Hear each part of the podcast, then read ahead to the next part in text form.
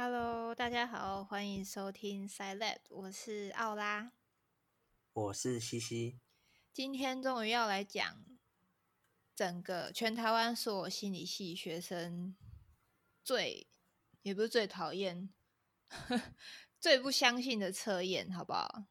就是一般在网络上我们可以接触到的心理测验，还有一些星座啊，跟什么塔罗牌啊那些有的没的东西，他们之间我超喜欢的欸，对，西西超喜欢，但是我今天就来说服你，他根本就不准，好不好？那、嗯，反正一开始嘛，我就先丢一个题目给你，问问你，就是我选 A，先听完好吗？今天你在你现在在做梦，然后你在梦里面，你来到了一个很高级的咖啡馆。那这个时候你突然觉得有点口渴嘛，然后你要点饮料来喝，你会点什么呢？A 是卡布奇诺，B 是水果茶，C 是榛果奶茶，D 是柳橙汁。觉得呢？所以就是我我今天做梦梦到我在咖啡馆，对，你要点东西。我会，其实我这个人啊，先说我毛很多，就是我会看身旁的视觉感官，就有什么，没有然后会，你都看不到，你眼前只有那菜就 A 啊，你是认真挑 A 吗？认认真啊，去咖啡馆我就是会点，点咖啡就是吗？点水果茶，就那我来咖啡馆干嘛？啊，星巴克有茶可是你去星巴克不会不会点茶，哦，搞不好有人会点。然后我不知道然后榛果我觉得会很甜，我印象中榛果的都很甜。哦。那 D 是什么第一是柳橙汁，啊？那那就 A 吧。好 A。那 A 的解释是，哦，这个是在测你的人格特质，然后 A 是说你是一个祈求他人喜爱，却对自己吹毛求疵的人。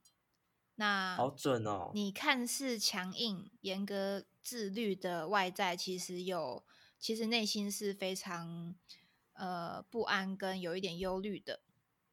那很多时候你会时常质疑自己，说自己是不是做了正确的事情，或是正确的决定。那你认为你为自己是一个独立的思想者感到自豪，而且不会接受没有充分证据的言论。有些时候，你是一个外向、亲和力很强，然后很善于交际的人，但是有的时候呢，你却又是一个内向、谨慎而沉默的人。怎么这么长？那你可以把 B、C、D 都念一下吗？B、C、D 哦，全部都一样啊。啊，你是说每个结果都一样吗？对啊，这个测验是我吧，这个测验是我自己编的，好不好？我随便乱我刚。刚就想问，是不是你自己编来唬烂我的？为什么你觉得题目很荒谬是？没有啊，就因为这个我没测过啊，没印象。然后你刚刚讲到一半，我就在想，一般心理测验不会讲的这么全面吧？就讲这么详细啊？哦，其实这是我从维基百科上面摘下来的，就是刚刚的那一番解释是维基对这个今天要介绍这个效应的一些的一个文字游戏的描述，就是你会这些心理测验，你之所以会觉得准，就是因为它有很多似是而非的句子。就是它不嗯会完全写到很准确的写说你是到底是外向还是内向的人嘛，像是最后一句，它是有的时候你是外向，有的时候你是内向，那你到底是怎样，对不对？那哎、这个我最后等一下留点时间给我，我觉得我可以跟你讲，我发现我平常跟别人说话，嗯，可能有点用到类似巴纳姆效应的东西。你平常说话，嗯，等一下再说，你先。嗯，好，反正就是如果大家就是还蛮喜欢玩这种心理测验的话，也可以去看看别的选项写的东西，你会不会觉得它也是准的？但是如果在这边如果觉得不准的话，可能是因为他的题目呃那个选项设计没有设计好嘛。那再来就是可能是因为说你已经被先入为主的主观印象给绑住了，就是说你产生了认知失调，也就是说 你会你可能会觉得有一些句子的描述是符合你的，但是因为这个选项不是你选的选项，所以你会觉得说它不不应该是符合你的。那当人类产生两种相互矛盾的想法的时候，呃，我们就会产生不安的感觉。那为了改善这种不适感呢，我们又会改变原来的行为跟想法。所以呢，我们就会觉得说，其实它有可能是不准的，因为它不是我选的嘛。嗯，哦，那种见不得人家好的心态吗？见不得人家好吗？就是其实我也没有很，就是可能你有 A、B 两个选择，然后你可能选 A，别人选 B，然后你原本想说，哎，自己选到了一个比较好的，结果看到人家 B 拿的好像也不错，然后你心里就会产生一种不知道，就是自我催眠嘛，就是其实 B 也没有那么好啦，看起来他拿的这么好，但其实好像也没有。有，你完全 get 到他的。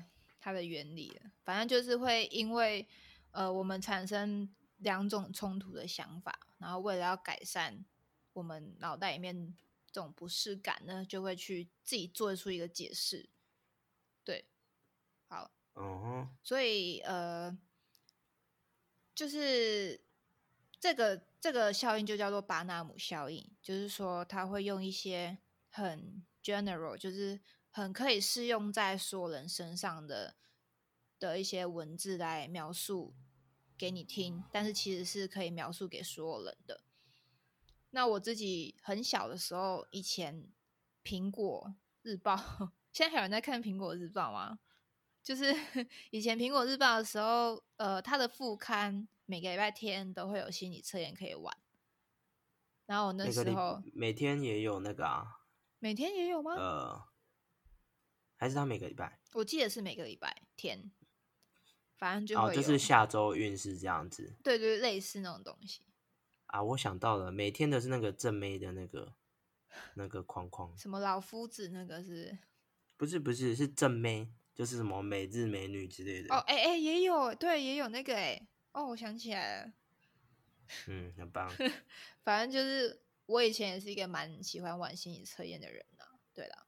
就是那时候还不太了解自己嘛，所以，嗯，好，都过去了，我现在已经不相信了。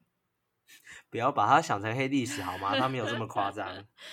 好，那我现在来讲一下巴纳姆效应是什么东西呢？就是呃，人类会对于一些他们我们自己觉得是为自己量身定做的描述给予准确的评价。但是这些描述就跟刚刚讲的样，是比较模糊，而且是可以适用给所有人的。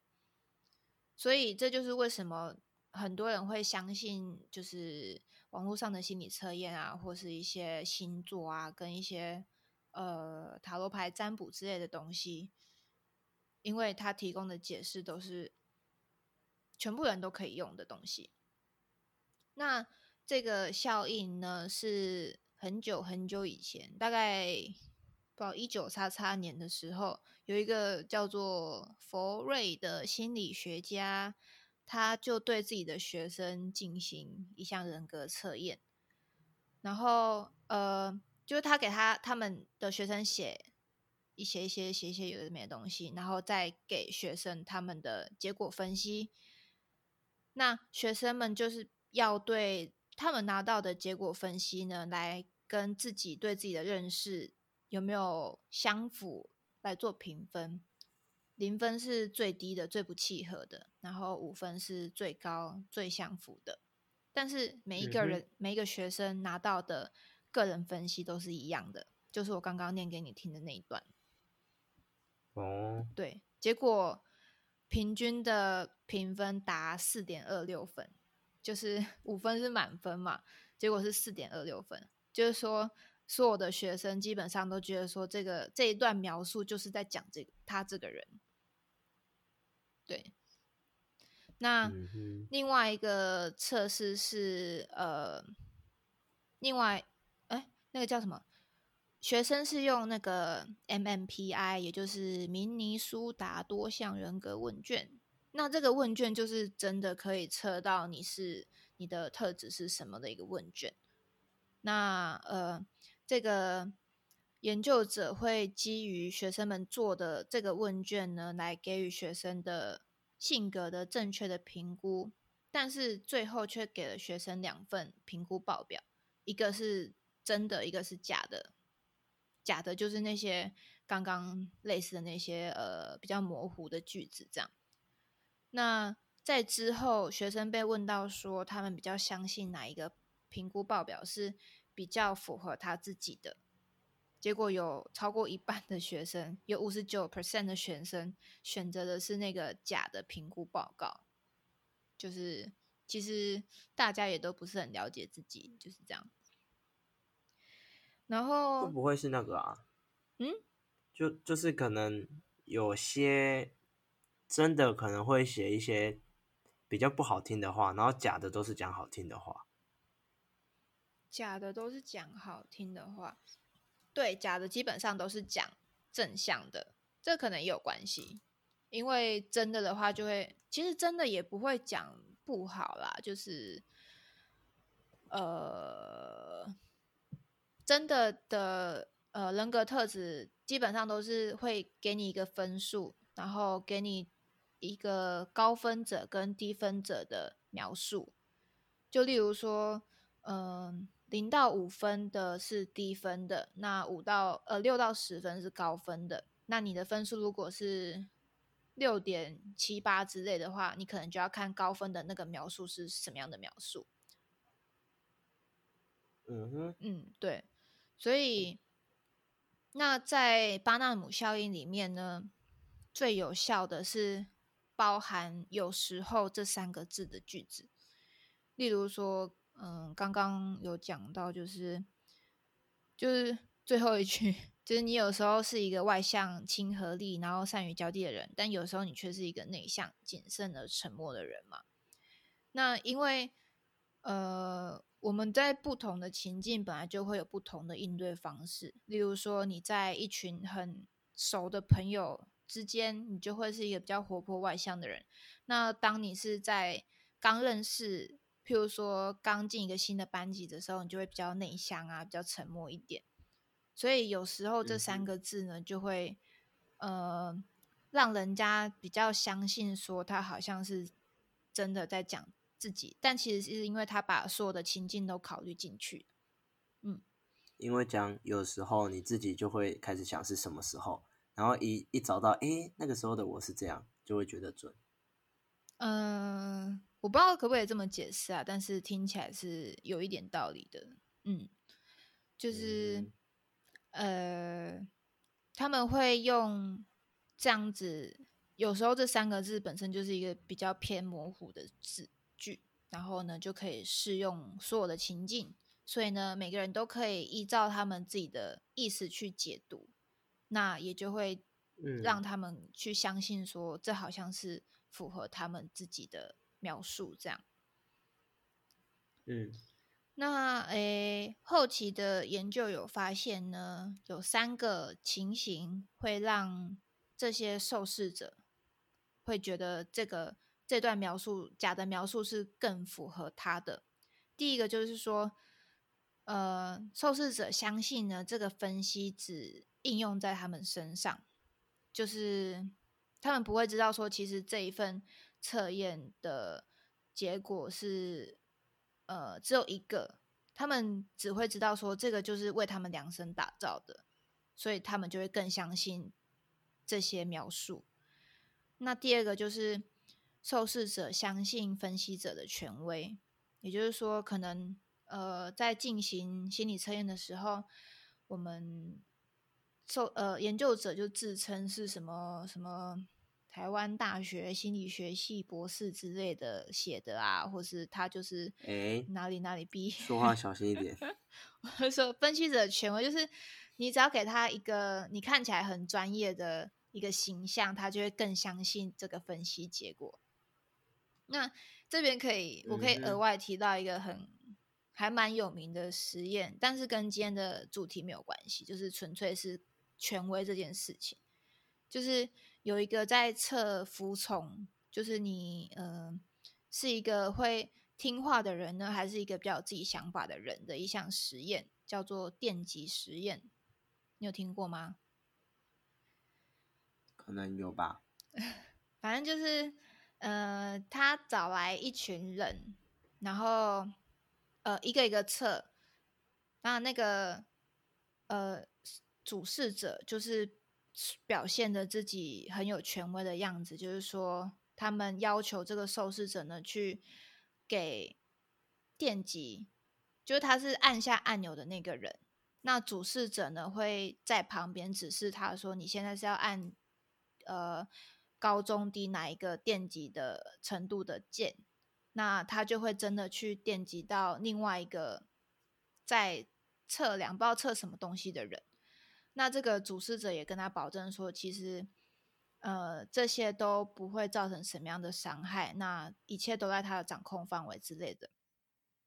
那其实呃就是当这个主事者的形象是树立的非常有。呃，说服力就是很有权威的一个人的时候，这些受试者就会真的去听从主事者的意见，就是说要按最强度最强的电击来电击那个另外一个人。但其实这个实验是不会电击到的，只是只是他要测的是说你会不会真的去听他的话，即便你知道电击他可能会对另外一个人造成就是很痛，然后会有伤害这样。对。那个实验真的是很经典，就是一面倒，就是全部人几乎都是会按，就是会听话，就是不管，嗯哼，那个被电的人啊怎么叫啊，还是很痛啊怎样，一定会听那个主事者的话，就是一个服从的实验啊。好，那拉回来第三个呢，就是分析主要是集中在正面描述，就是你刚刚有提到的。因为其实大家都喜欢听听正面的话，所以如果你今天都是这些心理测验，基本上都会给你呃优点。因为你如果是提到缺点的话，你的警觉性就会比较高，你就会比较去容易反思，说自己到底是不是一个会很很没自信的人，还是怎样。所以一般都是以正面描述，你就会比较被他牵引着走，这样子。好。那我们就到结论的部分了。所以，那可能会有听众好奇，就是说，那什么叫做真正的心理测验嘛？真正心理测验呢，就是会有，就是他们在制作的过程当中呢，是要有各式各样的实验，就是像我们现在就在学什么心理测验学理论之类的东西，就是你要。根据一些相关性啊、什么统计啊，还有一些信效度的，还有一些实验数据、图表啊之类的，来建立一个是有科学根据的心理测验。那心理测验可以测很多种东西，不只是人格，像是智力测验是心理测验的一种，还有像是职业、职涯的性向测验也是。就是大家应该。上大学的时候都有测什么 U Can 啊，或是什么 Holland 之类的职业性向测验吧。U Can 你有测过吧？有诶，但我忘了。就是对啊，就是那些都是算是心理测验，只是有很多不一样的面向。那呃，心理真正的心理测验的测量方式，就是会看你的。的分数是落在哪个区间？就跟我刚刚举的例子一样。如果你今天是六点七九分，你就要看你是落在六到十之间的那个呃句子的描述。嗯，然后呃，对，所以它就是建立在统计之上。统计就是常态分布嘛，就是会根据就像身高一样，就是。你的身高是一六二，你就是落在一六零到一六五之间，那你就要看这个区间的描述是什么的什么样子的描述。那呃，他就会你就会比较清楚的知道说你是一个什么样子的人，这样。好，嗯，那最后的嗯最后，就是说，嗯，很久很久以前，我们有提供一个 Hesico 人格特质量表。这是叶配吗？这不是叶配吧？就是反正这个 Hesico 呢，就是真的啦，就是真的心理测验，好多哦、反正就是他是跟中正大学心理学系有，也不是合作，就是他们实验室的一项其中一个心理测验。那他可以提供给观众有兴趣的观众来测啦。如果你对你自己是一个什么样的人蛮好奇的话，你就可以去那个那个我们的那叫什么简介那边吗？就是这一集的简介那边会有一个连接，然后你就可以点进去写。那那个称要写蛮久的，就是可能要二十到三十分钟这样。嗯，然后写完之后，可能不知道过多久吧，就是实验室那边人才会把你的结果分析就是弄出来，然后会再寄给你这样子。对，所以他那个分析要怎么分析啊？那个其实不是随随便便的人可以分析，就是像我们这种心理系的学生，其实读完大学还是没有办法去做一项测验的完整的一个解释，他可能要。就是我不知道研究所的要哪一学到哪一种程度才能做这样子的结果来进行分析，这样。